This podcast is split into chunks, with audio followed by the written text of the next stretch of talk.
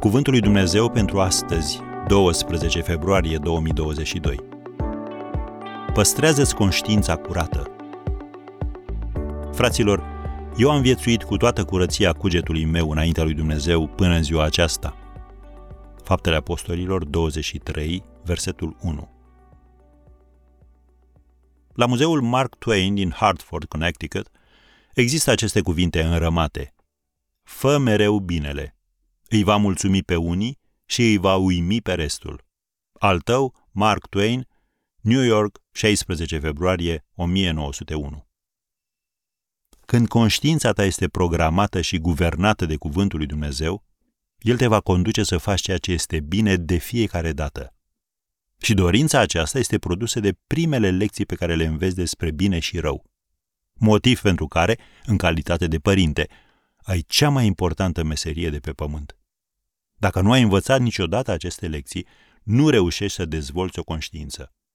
Dacă nu prea le-ai învățat sau le-ai învățat pe jumătate, vei avea parte de o conștiință pipernicită.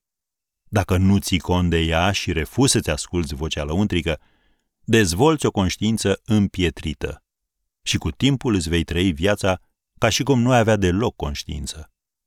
Vei face compromisuri, vei mușamaliza și o vei lua pe scurtătură pentru a obține ce-ți dorești. Conștiința nu se poate vedea și nu-i poți face autopsie, dar o poți auzi cum îți șoptește în mintea ta și o poți simți cum trage de inima ta.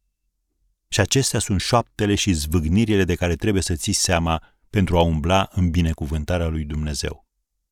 Apostolul Pavel a spus două lucruri importante despre conștiință.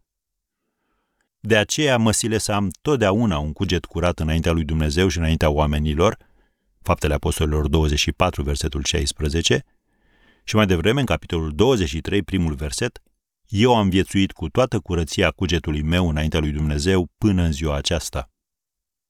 Mai presus de toate, nu-ți neglija conștiința. Și în acest proces, același lucru se întâmplă cu caracterul tău, cu reputația ta și cu calitatea vieții tale. Așadar, păstrează-ți conștiința curată.